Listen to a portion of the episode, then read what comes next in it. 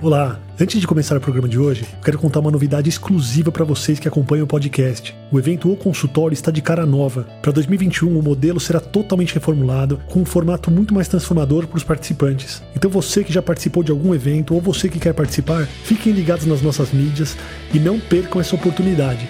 Aos poucos a gente vai contando as novidades por aqui, pelo e-mail e também pelo Instagram, arroba o Consultório Evento. Agora vamos começar o podcast. Está no ar o podcast O Consultório Entrevista.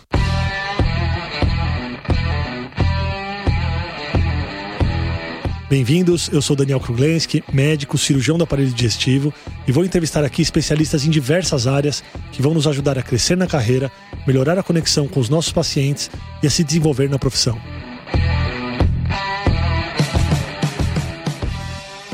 Ser um bom líder é algo que pode ser inato, mas na grande maioria das vezes deve ser aprendido e sempre pode ser melhorado, assim como ser um bom pai. E é impressionante como a relação com os filhos, a educação dos filhos, se assemelha à liderança de uma equipe. Para falar sobre esse novo jeito de educar, eu chamei a educadora parental Aline De Rosa. A Aline ela faz um trabalho sério, transformador e muito desafiador de orientação dos pais na educação dos filhos. Muito obrigado, Aline, por aceitar o convite. Obrigada, Daniel. Adorei estar aqui, adorei o convite e eu concordo plenamente, como mãe, como educadora parental, que sim, está totalmente ligado a liderar filhos e liderar pessoas. Assim como a gente educa as crianças, a gente acaba expandindo todo esse conhecimento para qualquer relação humana. Isso é o mais bonito da disciplina positiva. Sim, eu estava pensando no seu trabalho, e mais do que educar, e mais do que um desafio individual para cada caso, você, na verdade, está lutando contra uma cultura enraizada e antiga no modo de educar. E, e quando eu falo educar, eu também vou levar para as empresas isso. Você pode falar um pouquinho sobre isso? Sim, realmente é um paradigma. A maioria de nós, nossa geração, foi criado num ambiente muito autoritário. Os nossos pais também foram criados num ambiente autoritário, os nossos avós também foram criados.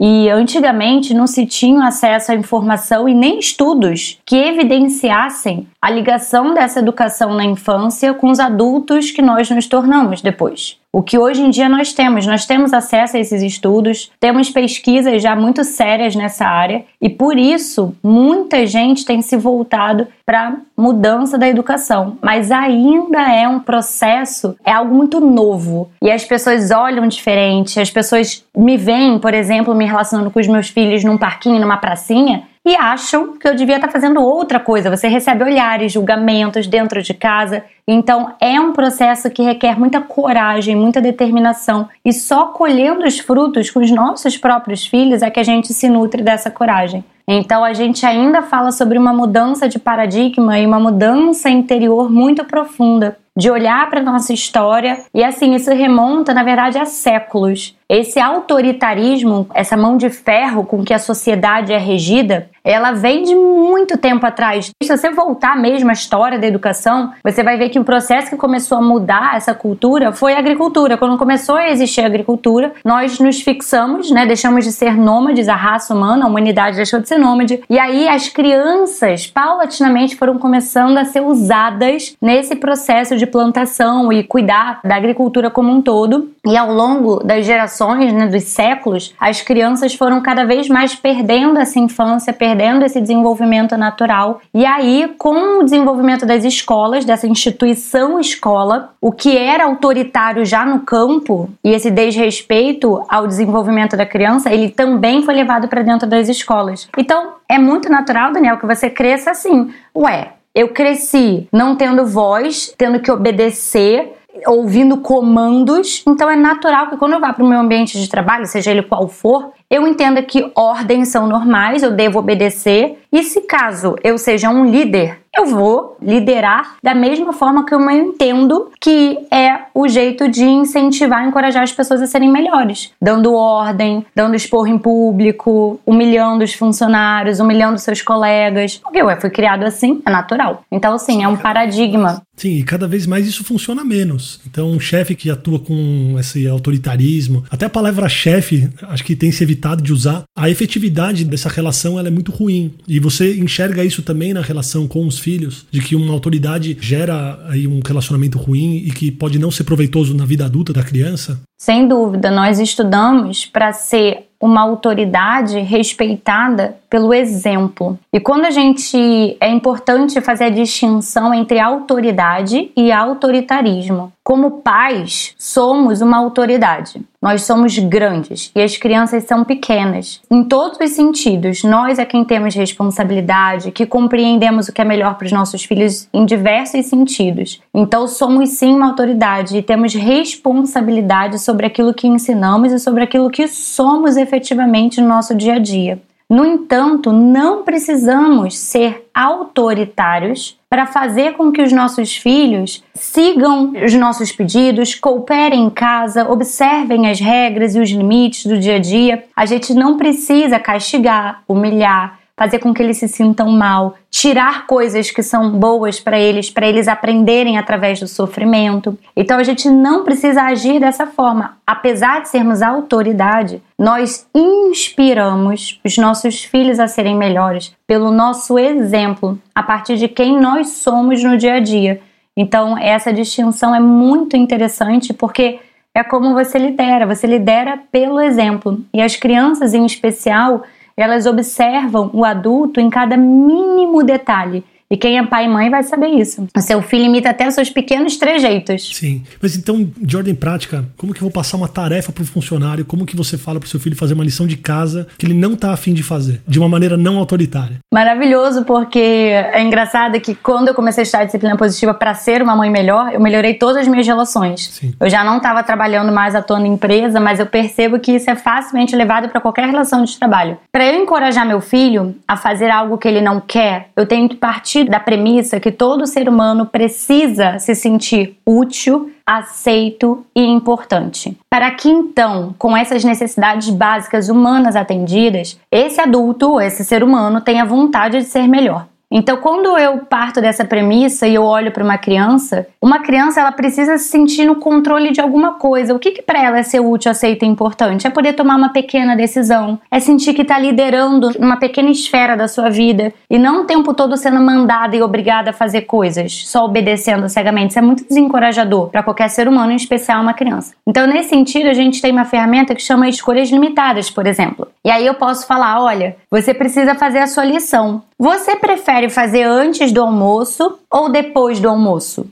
Isso é uma opção que eu tô dando pro meu filho, que ela é respeitosa, cabível e para mim tá tudo bem. Veja que eu não tô dando uma opção de mês que vem ele fazer a lição. É hoje. Agora, ela pode ser antes ou depois do almoço. E isso se encaixa em qualquer relação de qualquer pessoa, em qualquer ambiente. Sim. Então, quando você vai falar com um funcionário ou com um colega e você quer encorajar, chegar criticando e julgando, por exemplo, é muito ruim. A gente precisa praticar a escuta e isso é algo que muitas pessoas têm dificuldade. A nossa mente é muito agitada, a gente está sempre pensando e a gente sempre está baseando os nossos pensamentos, sentimentos e decisões em paradigmas e conceitos já pré-existentes. Então, eu estou numa relação de trabalho e meu colega fala alguma coisa que eu discordo. E quando ele está falando, eu já parei de prestar atenção e eu já tô na minha mente já está pensando tudo que eu vou listar para quebrar todos os argumentos dele. Quando eu faço esse processo interno de julgamento e ele é silencioso, só você sabe que você está ali julgando, você já rompeu a comunicação eficaz. Já não está mais acontecendo uma comunicação positiva entre vocês, porque você já está num processo interno de julgamento. Isso acontece com relações entre seres humanos, seja você pai e filho, colega de trabalho, um líder e alguém da sua equipe. Quando você está nesse processo, você cortou a comunicação comunicação. Você não está mais escutando, você não está mais aberto, você não está praticando conexão com esse outro ser humano e você não está sendo empático. Não importa que a princípio aquilo é o contrário do que você pensa. O que faz as relações florescerem e a gente crescer é estarmos abertos a ouvir o outro. Então, isso é um erro bem comum na comunicação com os filhos e na comunicação com qualquer ser humano. Então, além da escolha que você pode dar para a criança, você também poderia dar para um adulto, um líder, por exemplo, você também precisa praticar a escuta ativa escutativa. E a escutativa é sem julgamento. Acho que você abordou dois assuntos distintos e muito legais, então queria falar um pouquinho sobre cada um deles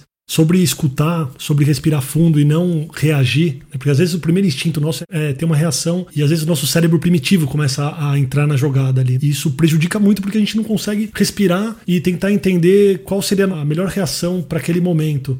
Porque no final das contas a gente não consegue mudar o outro, mas a gente tem controle sobre a nossa reação. Então, eu já ouvi grandes líderes que eles realmente demoram para dar as respostas, mesmo numa conversa. Então, acho que Steve Jobs era assim, Jeff Bezos, ele parece que demora às vezes uns dois minutos para responder a pessoa, porque ele para, ele respira e ele vai ter o tempo dele. E é um silêncio até constrangedor que as pessoas falam, porque a gente não está habituado com o silêncio. Então, essa prática de você respirar e tentar trazer a melhor resposta, que não seja aquela resposta emocional, eu vejo isso nos grandes líderes de uma maneira muito forte. E isso tem que ser treinado e pode ser treinado no dia a dia. Então, é engraçado porque eu já acompanho a Aline há bastante tempo aqui, né, pessoal? Quem me apresentou, na verdade, praticamente me obrigou a acompanhar a Aline foi minha esposa Ana Aline. Que além de serem amigas, a Ana sempre acreditou muito nessa maneira de educar que a Aline trazia nas mídias. Então a gente foi acompanhando, fazendo os cursos. E eu já mudei muito a minha maneira de lidar com os pitis dos meus filhos. Porque vai subindo uma raiva e aí, às vezes, você precisa parar, respirar e falar: bom, beleza, essa raiva tá dentro de mim, não tá dentro dele, ele tá fazendo por algum outro motivo isso. Deixa eu respirar fundo aqui e ver o que, que eu posso fazer para melhorar a nossa situação, porque a gente tá no controle. E na empresa, às vezes, é a mesma coisa. Então, aquela cena de dois filhos de 5 e 4 anos chorando que não querem entrar num carro, talvez seja a mesma cena de alguns funcionários que discordam totalmente de um projeto. E qual que vai ser o jeito de você abordar isso?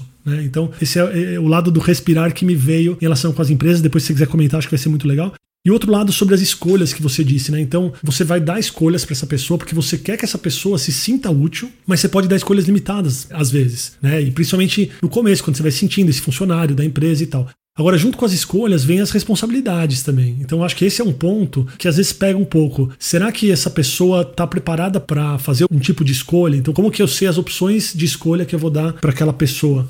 Quando você foi falando, também me veio assim na cabeça. Qual que é o meu objetivo com os meus filhos? Que eles saibam tomar as decisões da vida deles sozinhos, aos 20 anos, que eles não precisem me consultar e que eles tenham dentro deles esse senso de responsabilidade e, e de tomada de ações. E a mesma coisa na empresa, né? Então, seja você com poucos funcionários ou com muitos funcionários, o que, que é o mundo ideal? Cada funcionário tocando o seu trabalho sem ficar te atormentando o tempo todo com micromanaging, né? Que a gente fala, esse micro manuseamento das coisas, são coisas que não precisam te perguntar, mas para você dar essa liberdade, você precisa também dar um pouco de responsabilidade. Então acho que foram as duas coisas que você falou e eu fui falando que me veio à cabeça aqui em relação ao trabalho. E faz sentido, né? Tanto na educação parental quanto nas empresas. Com certeza. E você desenvolver essa habilidade em casa ou começar desenvolvendo no trabalho, você vai levar para casa. Se começar em casa, você vai levar para o trabalho, porque a gente está falando de uma evolução de consciência e de autodomínio. Porque de novo, a gente vive numa sociedade muito agitada, onde requerem de nós respostas imediatas, uma posição muito firme, sem dar tempo de pensar, sem dar tempo de refletir. E a depender do nosso temperamento e da nossa personalidade, uns vão ter uma tendência mais agitada, outros mais reflexivas. Então, especialmente para quem é muito agitado, que é o meu caso, é um desafio extra fazer essa pausa que você falou, observar. E tem até uma história interessante que aconteceu com meu filho Gabriel de 5 anos. Ontem, meu marido estava bem sem paciência com ele, saiu do banho, não queria de jeito nenhum secar o cabelo, nem pentear, nem secar. Saiu cada um bufando para um lado, meu marido para um lado, Gabriel para o outro. E aí ele falou: "Não vou pentear o cabelo do Gabriel porque ele está me irritando". Pronto, virou uma disputa de poder e vamos combinar que não é super natural uma disputa de poder até no trabalho? Eu falei que era para fazer assim, ele não quis fazer, porque agora é o jeito dele, aí você fica emburrado e acabou, ninguém resolve o problema. Sim. E aí eu pratiquei o primeiro passo, que é escutar. Essa escutativa é muito importante. Sim. Aí eu tentei pegar o Gabriel, ele correu. Aí eu falei, não vou atrás. Recuei, falei, filho, poxa, toda vez a gente penteia o cabelo seca, o que que houve? Aí ele, não quero pentear, porque ele tava bravo com o papai. Não quero pentear. Eu falei, tá tudo bem você não querer pentear. Por que você não quer? E isso é escutativa, é você fazer perguntas. Por que você não quer pentear? Ele ainda bravo, por que não? Mas se você não quer pentear, continuei interessada no que ele estava sentindo e pensando,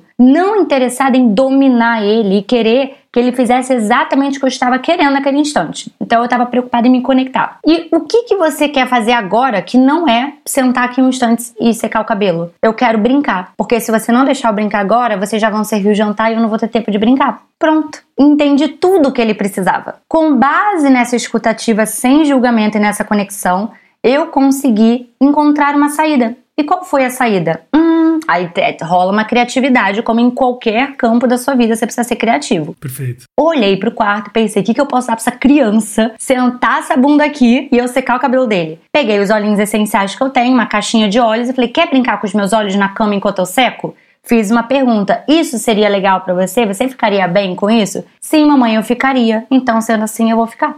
Ele sentou, eu penteei, eu sequei, nós saímos felizes e deu tudo certo. Então isso é inteligência emocional e requer um autodomínio. E aí eu pratiquei essa tal da escutativa que eu falei. Então antes de eu buscar uma solução e ter uma resposta pronta, eu me conectei com ele. Isso é muito importante, porque se você levar isso para um ambiente de trabalho, quando a gente está numa posição hierarquicamente superior, cada um de nós trabalha de um jeito. E se você tentar dominar o outro, assim como muitos pais acreditam que tem domínio sobre seus filhos, e você não tem, desculpa te falar isso, você acredita? Você também não tem domínio sobre ninguém que trabalha com você e ninguém que você se relaciona que não seja você próprio, como o Daniel acabou de falar. Então, você querer controlar alguém que trabalha com você na sua equipe, um colega, é muito complicado. Você faz um processo inverso daquele que eu falei agora há pouco. Você retira a autonomia da pessoa e sem essa autonomia tão importante, ela deixa de se sentir útil e importante. Sim. Um ser humano, seja ele criança ou adulto, que deixa de se sentir útil e importante, tem uma tendência a se comportar pior. Então, esse profissional que se sente assim no seu ambiente de trabalho, ele tem uma tendência a performar pior, porque ele não tem vontade de colocar o seu pleno potencial. Em paralelo, a criança é a mesma coisa. Em não se sentindo útil, aceito ou importante, porque você não para de dar ordem, não para de mandar como que ela tem que fazer, ela vai se comportar mal. Só que a criança pequenininha, ela faz birra, se joga no chão, grita, corre de você. Um adulto se comporta mal de outra forma, né? Formas um pouquinho diferentes, mas a base é a mesma. Você foi falando, eu fui pensando num chefe ou numa liderança muito opressora. Aquela liderança que, por exemplo, ela vai fazer uma reunião onde ela quer ouvir a opinião das pessoas com quem ela trabalha, mas as pessoas têm medo de dar opinião. Então isso faz mal para todo mundo, e principalmente para a empresa como um todo, né? Mas eu queria falar um pouquinho do outro lado, do outro núcleo. Então, em vez do chefe ser opressor, aquele chefe que ele quer conquistar o amor de todo mundo. É aquele pai que ele quer fazer tudo para ser amado. E para ser amado, ele vai dar tudo pro filho, ele não vai dizer não. Então, é aquele chefe que é bonzinho com todo mundo, ele é muito gente fina com todo mundo. É uma situação também que talvez não seja muito legal para os liderados no desenvolvimento deles, né? Então, se a gente puder falar um pouquinho dessa linha aí, acho que seria legal. Sim, não é encorajador ser permissivo. Nenhum pai e uma mãe que é um líder da sua casa, né, dos seus filhos, que inspira as crianças, até mesmo nessa relação dentro de casa com os nossos filhos, precisa ter regra, precisa ter limites. E para você ter regras e limites e fazer esses limites serem cumpridos e observados, precisa de uma atuação constante. Então é natural que ao trabalhar esses limites, e eles não são impostos, eles são trabalhados com firmeza e gentileza, a criança chore, ela não goste. Então não é porque a gente está agindo de um lugar firme, gentil e respeitoso que a criança não vai chorar. Ela pode naturalmente não gostar daquele limite, mesmo que você tenha trabalhado o limite com respeito. E o adulto é a mesma coisa. Se você quer ser amado, então não é deixando de observar regras e limites que você vai alcançar isso. Porque enquanto você está tentando agradar um lado, outros estão se sentindo desatendidos. Como?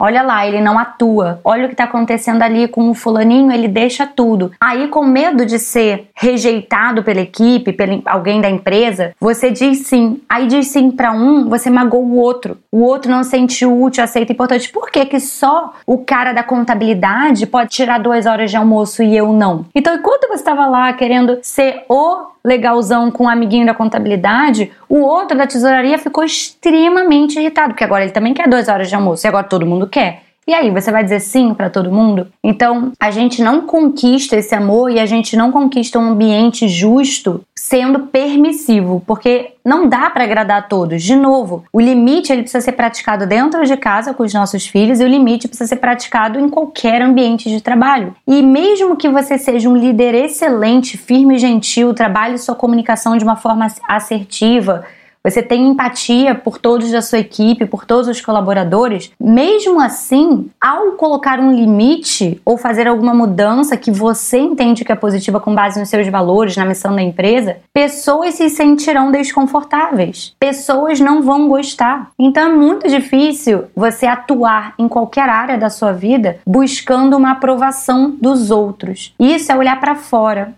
é olhar para o outro em busca dessa aprovação e não olhar para a gente. E aí eu vou fazer um paralelo que eu, é inevitável para mim com a criação dos filhos. Eu sempre ensino que nós não devemos elogiar as crianças. Ai, você foi lindo. Esse desenho que você fez é maravilhoso. Você é o melhor surfista que eu já vi. Tudo você aplaude, tudo você elogia. O que que acontece? A criança ela fica viciada em elogios, viciadas em aprovação externa. E aí nós adultos crescemos olhando para o lado no ambiente de trabalho e perguntando: "E aí, chefe? Ai, o parecer que eu fiz tá bom? Esse jeito que eu atendi meu paciente, você gosta?" Então, enquanto alguém não diz para você: "Ô, oh, querida, querido, você é maravilhoso. Você não consegue se sentir maravilhoso porque você cresceu assim. Papai e mamãe faziam isso com você todos os dias e agora que você foi pro mundo e as pessoas não te aplaudem mais, você não se sente valorizado porque você ainda espera que esse valor venha do seu ambiente. E aí a gente tem vários problemas em relacionamento pessoal, de trabalho, na carreira, porque a gente acredita que o nosso valor está atrelado aos elogios externos. E como você fortalece esse elogio interno? Essa autossegurança e autoconfiança. Então, minha filha me trouxe um desenho maravilhoso. Na verdade, eu sei essa resposta porque eu sigo a Aline há muito tempo, mas vamos falar aqui. Então, seu, seu filho Gabriel te trouxe um desenho muito legal que ele fez. O que, que você fala para ele? Maravilhoso, essa dúvida de todo pai e mãe. Mas Aline, sua louca, se eu não falar que tá lindo, como que eu vou expressar o meu amor? Meu filho vai se sentir desamado? Eu falo, não, tem jeito de você Sim. mudar essa frase. De novo, a gente tá falando sobre comunicação. Então, o que, que o seu filho quer? O que, que todo ser humano, gente, quando eu falo criança, você pode mudar por ser humano, vai dar no mesmo. Claro. O que, que todo mundo quer? Se sentir que o outro te viu, sentir que o outro te deu importância. E como que a gente consegue mostrar que a gente se importa? Quando a gente para o que a gente está fazendo e dá um pouquinho de atenção. Então eu poderia estar tá aqui no meu computador trabalhando e o Gabriel ter chegado com esse desenho. E sem elogiar, o simples fato de eu tirar a mão do computador, parar o que eu estou fazendo, e pode ser por um minuto. Um. Ai, Aline, mas eu tava escrevendo um e-mail muito importante pro meu chefe. Um minuto. Não tô pedindo meia hora, uma hora de intervalo para olhar para seu filho. Para o que você está fazendo. Olha no olho da criança. Recebe aquilo. Vamos pegar esse exemplo do desenho. Uau! Esse desenho é para mim, amor. Me senti muito feliz de receber um desenho seu. Perceba que eu não estou elogiando o conteúdo do desenho. Uau! Aí eu começo a notar o que, que tem no desenho. Tô vendo que você usou bastante vermelho e amarelo. Muito interessante. Você quer contar para mamãe o que você desenhou, o que você fez?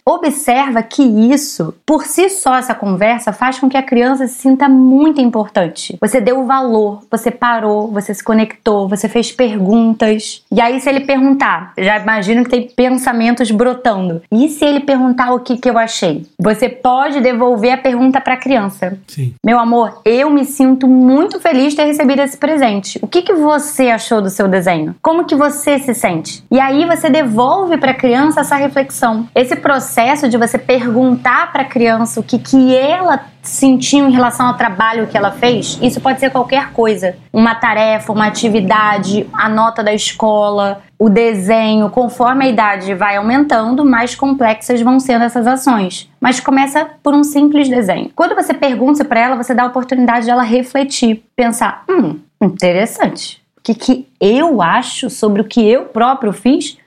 Ah, então eu tenho a capacidade de autoavaliação? Hum, interessante também. E aí você vai desenvolvendo o que eu chamo de uma bússola interior, onde esse ser humano em desenvolvimento é capaz de, mesmo nos primórdios da vida, nos primeiros anos de existência, avaliar seus próprios feitos. Então, assim você fortalece o que a gente chama de encorajamento, que é o que você falou. Como é que eu fortaleço o interior? Você vai calibrando essa bússola interior aos poucos, em cada episódio desse, em cada cada momento de vida. E aí esse adulto ele vai crescendo, se sentindo assim: pera, eu tenho voz. Eu sou capaz de avaliar o que eu faço. Eu sou capaz de dizer se isso é bom, se isso é ruim. E aí, naturalmente, se você tem isso ao longo de todo o seu desenvolvimento, você vai chegar no ambiente de trabalho, escrever um parecer, por exemplo, e falar: "Uau, isso aqui tá muito bom. Eu dei meu melhor eu sinto que tá muito bom". Você entrega e aí um terceiro analisa e diz que não tá tão bom. Você tem uma capacidade, porque você tem uma bússola interior de analisar. Peraí, esse comentário não vai me destruir. Eu não vou ficar completamente perdida e me sentindo péssima. Eu sou capaz de analisar se isso que ele falou faz sentido, esse apontamento, e se eu posso refletir sobre isso, porque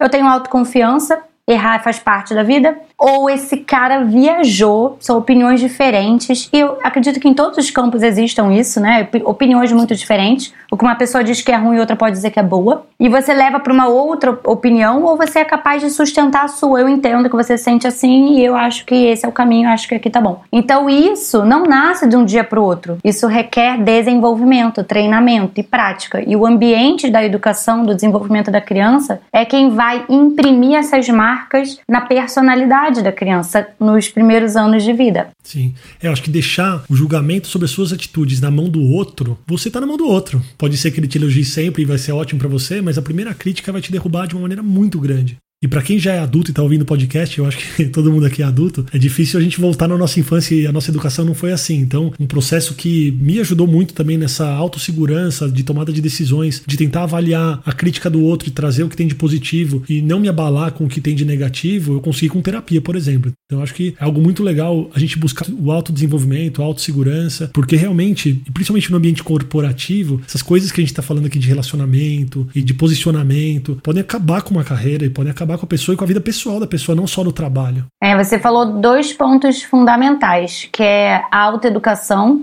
e eu estudo muito antroposofia, né, a base do meu trabalho também, além da disciplina positiva. E na antroposofia é dito muito essa frase: não existe educação sem autoeducação. Não existe nenhum processo em que você seja capaz de educar e a gente pode substituir por liderar outra pessoa que não passe pela autoeducação. Então, sem evolução pessoal, você não consegue liderar, você não consegue inspirar, você não consegue educar. Ninguém. Sim. Esse processo começa por nós e existem várias formas de buscar essa autoeducação, vários processos Sim. diferentes. Eu uso vários processos diferentes conforme eu sinta, conforme faça sentido com os meus valores, com os meus objetivos. É muito importante porque a gente não vai longe sozinho, a gente precisa de apoio, a gente se especializa em uma área, mas sempre existem outros profissionais, outras pessoas que cruzam o nosso caminho que beneficiam o nosso processo de evolução e sem dúvida isso é fundamental fundamental. Sim. Aline, para cada coisa que você vai falando, eu tento fazer um paralelo no trabalho. E quando você fala do seu filho trazendo um desenho para você, te interrompendo no meio do trabalho, você vai dar atenção para ele, e você não vai só jogar elogios, mas vai mostrar para ele que você o ouviu e fazer ele pensar sobre aquilo que ele fez. Então fazer um paralelo que acontece no consultório sempre e que eu tento sempre agir dessa forma. Você está lá entre consultas, respondendo e-mail ou lendo algum artigo e a secretária bate na porta e entra e fala: Doutor, temos um problema ali com o paciente tal, ou um problema de agenda e tal, tal, tal. O primeiro passo que eu vou falar para todo mundo que está ouvindo aqui, pessoal, para e olha no olho da pessoa. A gente não precisa responder sem olhar no olho, não tem problema nenhum separar um segundo que você está fazendo e olhar para aquela pessoa que trabalha com você, porque tem muita gente muito resolutiva e fala: Meu, não precisa olhar no olho, vou resolver e pronto. Mas para a pessoa vai fazer muita diferença e para a relação vai fazer muita diferença. Então, assim, parar e olhar no olho. E aí, sobre a resposta que você vai dar, e eu tento tento fazer isso no meu consultório, sempre que tem alguma situação que envolve uma atitude que a gente tem que tomar, então seja com paciente, seja com hospital, seja com convênio e tal, eu sempre pergunto pra pessoa, e aí, o que, você acha que tem que fazer? Ou o que, você já. Às vezes elas até já fazem, né? Mas assim, o que, que você acha que tem que fazer? O que, que você faria? Como é que você acha que você pode me ajudar nisso? Porque você tá dando liberdade pra pessoa tomar algumas decisões e ela vai se sentir útil, né? Aquilo que você falou no começo. E você também tá dando responsabilidade. Então, a pessoa saber arcar com as responsabilidades do que tá acontecendo também é importante. Então, acho que isso aí traz um pouquinho daquilo que você tinha comentado antes sobre como se portar quando a pessoa te aborda. Isso é perfeito, porque a liberdade, ela caminha junto com a responsabilidade. Quanto mais liberdade, mais responsabilidade, a pessoa vai se sentindo livre para trazer o melhor dela para você. Se ela é uma pessoa que contribui para a equipe, quanto mais espaço você dá, mais ela vai trazer o melhor dela e contribuir. Acho perfeito. Uma pausa no bate-papo com a Aline de Rosa. E eu queria deixar um recado para você que ainda não recebe os e-mails de O Consultório. Você vai se cadastrar em cresçameuconsultório.com, você vai receber um vídeo com as dicas para o crescimento de qualquer consultório e você vai receber o nosso mailing semanal, onde a gente avisa dos episódios do podcast e a gente vai avisar também as novidades do novo evento ou consultório para 2021. Então, não esquece de se cadastrar, é cresçameuconsultório.com. Agora vamos voltar para nossa conversa. Eu queria te perguntar algumas coisas meio práticas aí, porque eu acho que é muito legal para a gente utilizar no dia a dia e sentir essa transformação. E antes de falar das coisas práticas, eu quero falar sobre um sentimento do líder, porque a gente está falando aqui sobre o sentimento do liderado, respeitar o liderado, respeitar os filhos, e o sentimento dos filhos Mas eu queria falar uma coisa sobre o sentimento do líder e o sentimento do pai. Aquela história de eu faço tudo por você e nem me agradece. Isso é muito comum. E esse sentimento, ele acontece também nas empresas. Então, sei lá, a empresa fez um esforço enorme para fazer um evento legal para os funcionários. Pô, não veio um funcionário e fala, pô, muito obrigado, sabe? Eles não têm obrigação de falar obrigado para mim, meus filhos não têm obrigação de agradecer a cada ato que eu faço para eles ali. Olha, essa pergunta é boa e ela é um pouco diferente nesses dois âmbitos. Então, quando a gente fala das crianças, é uma dívida impagável. A dívida dos filhos em relação aos seus pais, ela é impagável nessa vida, porque é a única relação humana em que não há equilíbrio entre o dar e o receber. É totalmente desequilibrado. Eu só dou, eu não recebo, porque ele não consegue me devolver todo todo o trabalho, esforço e dedicação da minha vida que eu coloquei em criar essa pessoinha. Então, nesse aspecto, a gente precisa entender que é um ato de doação. Então, doe-se no nível que você se sente confortável. E eu não posso cobrar dele também essa gratidão. Não. Eu citei um exemplo até dando risada aqui, pessoal, porque eu acho que não tem que cobrar do filho um obrigado pro pai. Não. É minha obrigação criar da melhor maneira possível. Não tem que ficar me agradecendo por isso. É um dever. Assim como, por exemplo, funcionário que cumpre a hora entrega o que precisa entregar, ele não precisa de parabéns, ele tá fazendo o que é a função dele também, né? Então é a mesma coisa. Você é pai, você trouxe essa vida, você se responsabilizou por ela e você se autoeducou, você buscou estudar, você buscou compreender as necessidades da criança, você entregou o seu melhor e quem vai colher os frutos é você e o seu filho, assim como você recebeu do seu pai e da sua mãe. Independente de como é a relação sua com os seus pais, eles te deram a vida e você tá passando isso para frente. Então você tá perpetuando e deixando essa energia fluir através dos seus próprios filhos. Então, o que você recebeu dos seus pais e é impagável, de novo, independente se a relação é boa ou não é tão boa, eles te deram a vida e agora você deu vida para outra pessoa e você está perpetuando. Você também não tem como devolver para os seus pais o que eles fizeram por você. E agora assim também será o seu filho e assim a gente vai perpetuando essa relação. Sim. Na empresa é um outro formato e o que eu entendo é como líder eu tenho que fazer aquilo que está alinhado alinhado com os meus valores, com os valores e missão da empresa, o que, que a empresa quer. E alinhado com isso, eu vou oferecer e vou dar até o limite que para mim é confortável.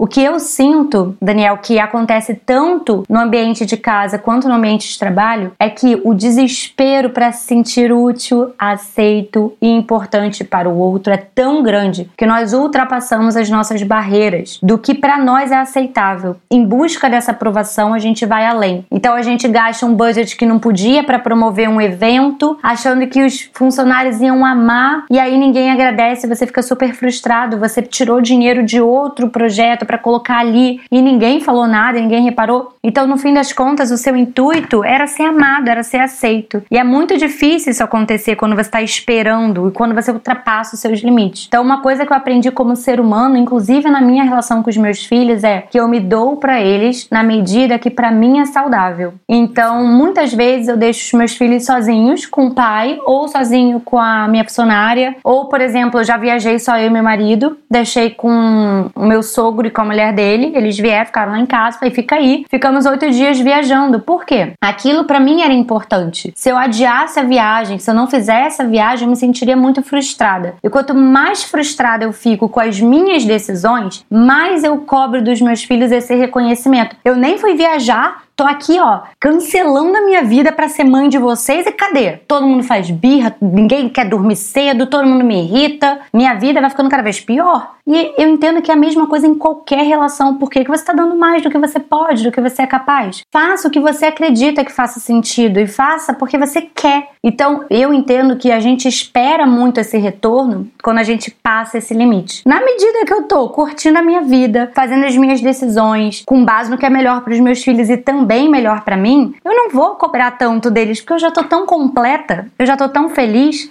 eu não preciso do seu obrigado e do seu reconhecimento para me sentir plena. Eu já estou plena. Eu já me sinto bem, eu já me sinto orgulhosa. Então não precisa que você diga para mim que eu sou uma boa mãe. Perfeito. Não, e você fez um paralelo muito bom, porque é isso. Você não pode fazer nada esperando algo em troca. Você tem que fazer aquilo que você está confortável. E aí você vai estar sempre feliz com aquilo. Claro que existem alterações de humor, né? Então, Aline, você fica brava com seus filhos. É impossível 100% do tempo a gente ter 100% do controle, mas a gente sempre está lutando para isso. É isso, é o autodomínio é um processo, não é um fim. A que você chega e fala, hum, estou plena. não nunca mais perdi a paciência, dou pro outro só o que tá dentro do meu limite. Não, isso é uma busca constante. Até o último dia da nossa vida a gente vai estar tá buscando isso. Agora eu quero fazer uma correlação com o feedback das empresas e colocar de castigo. Como que a gente pode fazer para dar a bronca ou para realmente dar um feedback? E eu faço paralelo do castigo porque eu tô sempre pensando nas crianças, mas como é o melhor jeito de você dar um feedback ou dar um retorno para as crianças ou para o funcionário de maneira que ele ouça aquilo que você está falando e vocês tentem chegar num caminho melhor aí para todo mundo? Eu usaria o que a gente chama de os quatro passos para conseguir a cooperação. Então, quando você quer falar algo que é um ponto de atenção, que precisa verdadeiramente ser melhorado, você já sabe que é um calcanhar de Aquiles daquela pessoa, assim como a gente faz com as crianças, primeiro a gente se conecta. Porque tem algo muito importante, eu vou repetir isso, porque em qualquer comunicação isso é fundamental. Quanto mais o outro se sente ouvido, se sente acolhido e sente que você entende ele mesmo quando ele erra, mais aberto ele está a fazer o que você está solicitando ou a colaborar ou a cooperar com o seu objetivo. Então, quando você chega só criticando e apontando falhas, isso é muito desencorajador. Você coloca automaticamente o outro num lugar de defensiva, sempre ele vai ficar se defendendo e atacando de volta. Então, quando você se conecta, mesmo com o erro, a gente precisa na nossa cultura começar a aceitar mais o erro. Sim. E tornar a vulnerabilidade algo normal do ambiente de trabalho. Ninguém é perfeito, eu não sou uma mãe perfeita, eu não sou uma profissional perfeita, eu tenho os meus erros, eu escrevo coisa que é errada, eu vou lá, eu refaço o texto, eu falo algo, aí depois de um ano eu olho e falo, gente, eu falava aquilo, eu não acredito. É normal, é um processo de evolução, eu nem quero ser perfeita. E nenhum funcionário, nenhum colaborador de nenhuma carreira é perfeito. Então, a partir dessa premissa, você senta na frente da pessoa e se conecta. E aí a gente pode começar fazendo um apontamento e não um julgamento. Sim. Vamos dizer que o funcionário ele foi agressivo com outra pessoa de outra equipe e está criando um problema ali dentro do escritório, do consultório. Isso é muito normal. Eu notei que você tem um problema de relacionamento com fulano e que isso tá causando um clima aqui no escritório. Você percebe que não teve um julgamento, é uma observação dos fatos. Eu não emiti uma opinião de quem é culpado, quem tá certo, quem tá errado. Eu só notei. Sim. Isso por si só já deixa a pessoa mais assim, hum, tá tudo bem, tô te ouvindo. E aí você pergunta para ela: "Você quer me contar como você se sente? O que tá acontecendo? Ou se eu posso te ajudar em alguma coisa?" Então, antes de você vir com todas as suas sugestões prontas, ou seja, com seus julgamentos, você ouviu o outro. E quando essa pessoa, esse outro, tem esse espaço sem julgamento para falar como ele se sente, e repito, mesmo que ele esteja errado, e ele pode falar, aí ele fala, fala, fala a opinião dele, aí você vai praticar a escutativa que a gente acabou de falar, se livrando dos julgamentos que estão passando aí na sua cabeça, você vai se conectar, se colocar no lugar do outro e sentir como ele se sente. E aí, depois que ele falar tudo sem ser interrompido, e esse é um trabalho muito difícil, parece simples, mas é muito difícil, sem ser interrompido, você pode perguntar. Você pode parafrasear. Parafrasear é um mecanismo ótimo, ainda mais para mim que eu sou meio irritadiça, então eu tenho que sempre trabalhar meu autodomínio. Para eu já não sair julgando e falando o que eu penso, eu parafraseio. Ah, entendi. Então quer dizer que você se sente assim porque ele agiu dessa forma e falou mal de você. Entendi. Ou seja, de novo eu não julguei nada, eu só repeti o que ele falou. Só de parafrasear, a pessoa se sente tão acolhida. Muito. Ele me entendeu, ele resumiu o que eu falei, ele tá me acompanhando. É uma prova de escuta ativa. É. Você está provando que está escutando, é uma prova de escuta. É, uma prova de escuta. Eu não tava aqui devaneando, pensando mil coisas para te falar, eu te ouvi. Aí você parafraseia pequenininho uma frase. Isso já vai destruindo todos os muros da comunicação. Você verdadeiramente agora está conectado com essa outra pessoa. E aí uma coisa que eu considero muito importante na educação das crianças e no relacionamento com qualquer ser humano é tornar esse outro útil, aceito e importante. Então, como que você vai fazer isso? Se você fizer até esse passo, você ainda pode errar no final. Chegando e falar, ah, entendi, parafraseei, me conectei. No final, fui lá e dei uma ordem e falei o que ele tem que fazer. Então, o negócio é o seguinte: você não vai mais se relacionar com aquele cara, vou pegar o fulano da nossa equipe, agora é ele que vai assumir suas funções, porque cansei. Pronto, cagou tudo no final, né? Tava lindo, bonitinho, conectando, ouvindo, uma graça, no final fez isso. Então, a gente substitui a nossa vontade de dar ordens e resolver pelos outros as coisas por uma ferramenta que eu amo da disciplina positiva que se chama foco em solução. Então você vira para essa pessoa e pergunta: legal, tendo em vista toda essa questão que você trouxe, eu posso agora falar o que eu penso sobre isso? Pergunta, pede permissão. Você ouviria o meu lado, assim, do que eu vejo, do que eu posso contribuir? Maravilha, a pessoa já está mais aberta. E no final, você traz o foco em solução. Então, tendo em vista como você se sente, como eu tenho visto aqui no escritório, no consultório, esse clima que não tá legal, independente de quem tá certo e quem tá errado, não precisa escolher lados. Você que tá tendo essa conversa, não precisa escolher um lado, quem errou, quem acertou,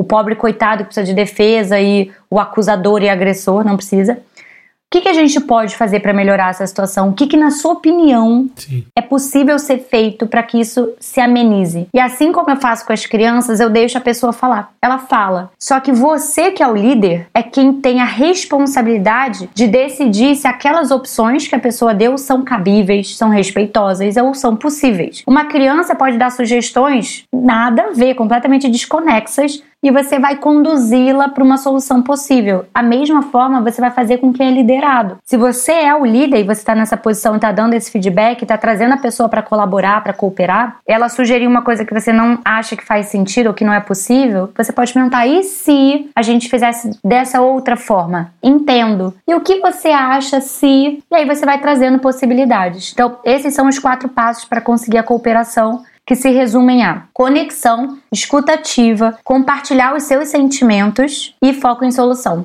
Esses são os quatro passos. Perfeito, Aline. E lembrando que tem um passo anterior a isso, quando a gente vai comparar empresa e educação parental, que os filhos você não pode demitir, embora às vezes você tenha vontade de demitir o filho antes de você tentar atuar sobre uma determinada situação, é tentar entender o quanto você quer resolver aquela situação também, né? Então, não tô falando para todo mundo ser super imediatista, mas às vezes você tem a opção de mandar embora a pessoa, né? E nos filhos essa opção é um pouco mais limitada. E na liderança isso é extremamente importante. Você precisa ver se aquela pessoa que está naquele ambiente contribui e está alinhada com todos os objetivos da empresa, com a missão, com o que você quer para aquele ambiente. Às vezes uma pessoa é capaz de estruturar todo um grupo. Então, quando você toma essa decisão, e aí ela não é de pronto, ela não é do dia pra noite, Sim. mas conforme a gente vai aperfeiçoando o nosso olhar, e apesar de eu atuar como educadora parental, eu também tenho uma equipe. Eu tenho oito pessoas que trabalham comigo. E já aconteceu. Eu e a minha sócia, a gente olhar para uma pessoa, duas semanas de contratado, ele não tem o perfil que a gente quer. É nítido. Ele perdeu todos os prazos, ele fica enrolando a gente, e aí, ah, amanhã eu vejo, amanhã não sei o quê. Porque você acabou de chegar, então a gente não precisa ficar carregando isso. Sim. E aí isso é inteligência. Isso não é pouco caso com o outro. É saber exatamente quem você quer na sua equipe, quem você quer ao seu lado. Porque nós somos a soma das cinco pessoas que mais convivem com a gente. Então, se eu quero uma empresa de alta performance, eu preciso ter ao meu lado pessoas de alta performance. Eu posso ensinar, eu posso liderar, eu posso inspirar desde que ela queira e desde que ela esteja alinhada com esses ideais. Se não tiver, você vai fazer mil coisas e não vai adiantar nada. Aline, com o seu conhecimento do relacionamento das pessoas,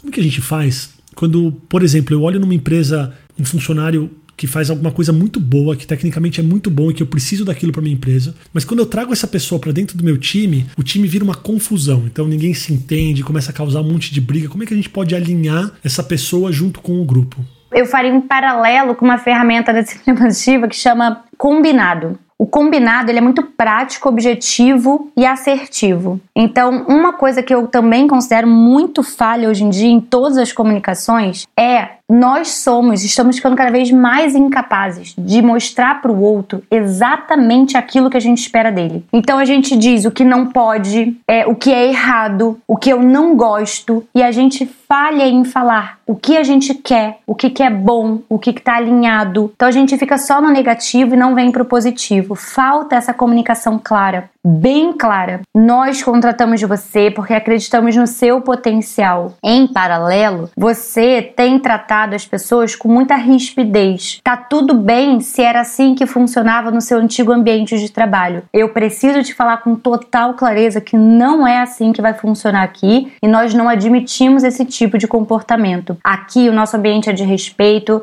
é de colaboração. Então isso não funciona. Estamos muito abertos a te ajudar, a encontrar formatos que também sejam confortáveis para você e você tem todo o direito de também avaliar se esse ambiente é o que você quer. Isso que está acontecendo não vai acontecer mais. Então você mostra para a pessoa exatamente o que você espera dela, da atuação dela, bem claro. Isso não pode acontecer, isso pode, esse outro pode também. Isso aqui é legal, isso aqui a gente incentiva. E você diz isso com todas as palavras. Logo que você identifica que tá havendo essa, esse desalinho. E é super natural, porque nós somos diferentes. Nós viemos de empresas diferentes, com questões, é, realmente ambientes de trabalho diferentes. Nós sabemos que uma cultura empresarial, ela vem de cima para baixo, ela vem do líder e vai descendo toda a hierarquia. Então, às vezes essa pessoa não está agindo por mal, ela simplesmente está acostumada do jeito como ela era exigida e como era considerado natural naquele outro ambiente. Então, um erro que eu acho muito comum é a gente não falar para a pessoa o que a gente espera dela. A gente só diz o que não é legal e só critica, só critica o tempo todo falando que ela tá errando e não diz para ela o que ela deve fazer. E a gente faz isso com as crianças. Não sabe ir, não pega isso. Eu já falei para você não falar palavrão. Então fala para a criança o que você quer que ela fale. Meu amor, ao invés de palavrão, você pode usar essa outra palavra. Ao invés de falar não sobe aí, você diz brinca aqui, esse é o lugar. Você transforma o negativo no positivo e essa é uma excelente forma de dar para esse colaborador também a opção de avaliar se é o ambiente que ele quer. De repente ele fala, beleza, não é aqui que eu quero ficar, realmente não gosto de agir desse jeito, não curti. Perfeito. Perfeita sua resposta, adorei. Aline, então, para finalizar aqui, eu queria falar um pouquinho sobre o líder o sentimento do líder. Porque às vezes o líder quer ser autoritário para talvez transpor alguma insegurança que ele tem, ou às vezes ele quer ser super permissivo para se sentir amado.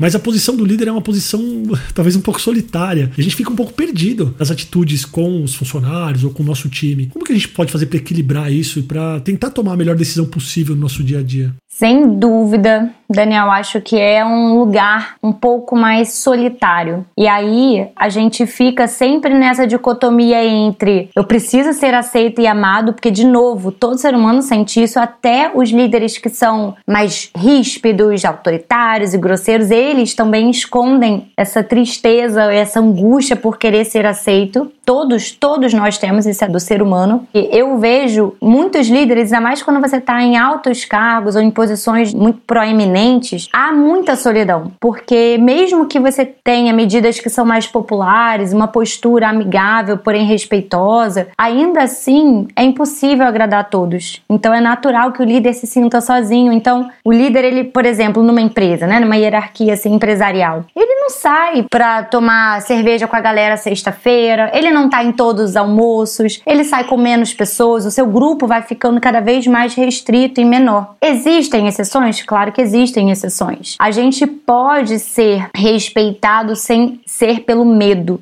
Isso é o mais importante. Então, as nossas atitudes falam mais sobre nós do que, de fato, a quantidade de amigos que você faz. O importante é quando a gente está nutrido numa missão. Um líder, um líder bom, é um líder que inspira todo mundo a ser melhor para seguir o exemplo dele, não aquilo que ele fala, mas aquilo que ele faz. Então eu olho para esse líder e ele é o exemplo do que eu quero para minha vida. Então ele pode ser firme, mas ele é respeitoso. Ele pode trabalhar os limites, mas sem ofender ninguém. Ele pode ser mais reservado, ele não precisa ser um amigão da galera e ainda assim eu vou adorar esse líder. Adorar no sentido de me inspirar na sua postura. Eu não preciso ser bobo da corte e tomar chopinho com a galera. Não preciso. E ainda assim você pode ser amado. Mas levando em consideração que você nunca será por todos, porque as pessoas são diferentes. Então é natural esse, esse sentimento de solidão. Porém, eu acredito que ele é compensado de certa forma se você está exercendo algo que te move, algo que você sente que tem um, um valor final. Então, tudo bem se alguém da minha equipe ou duas pessoas não gostaram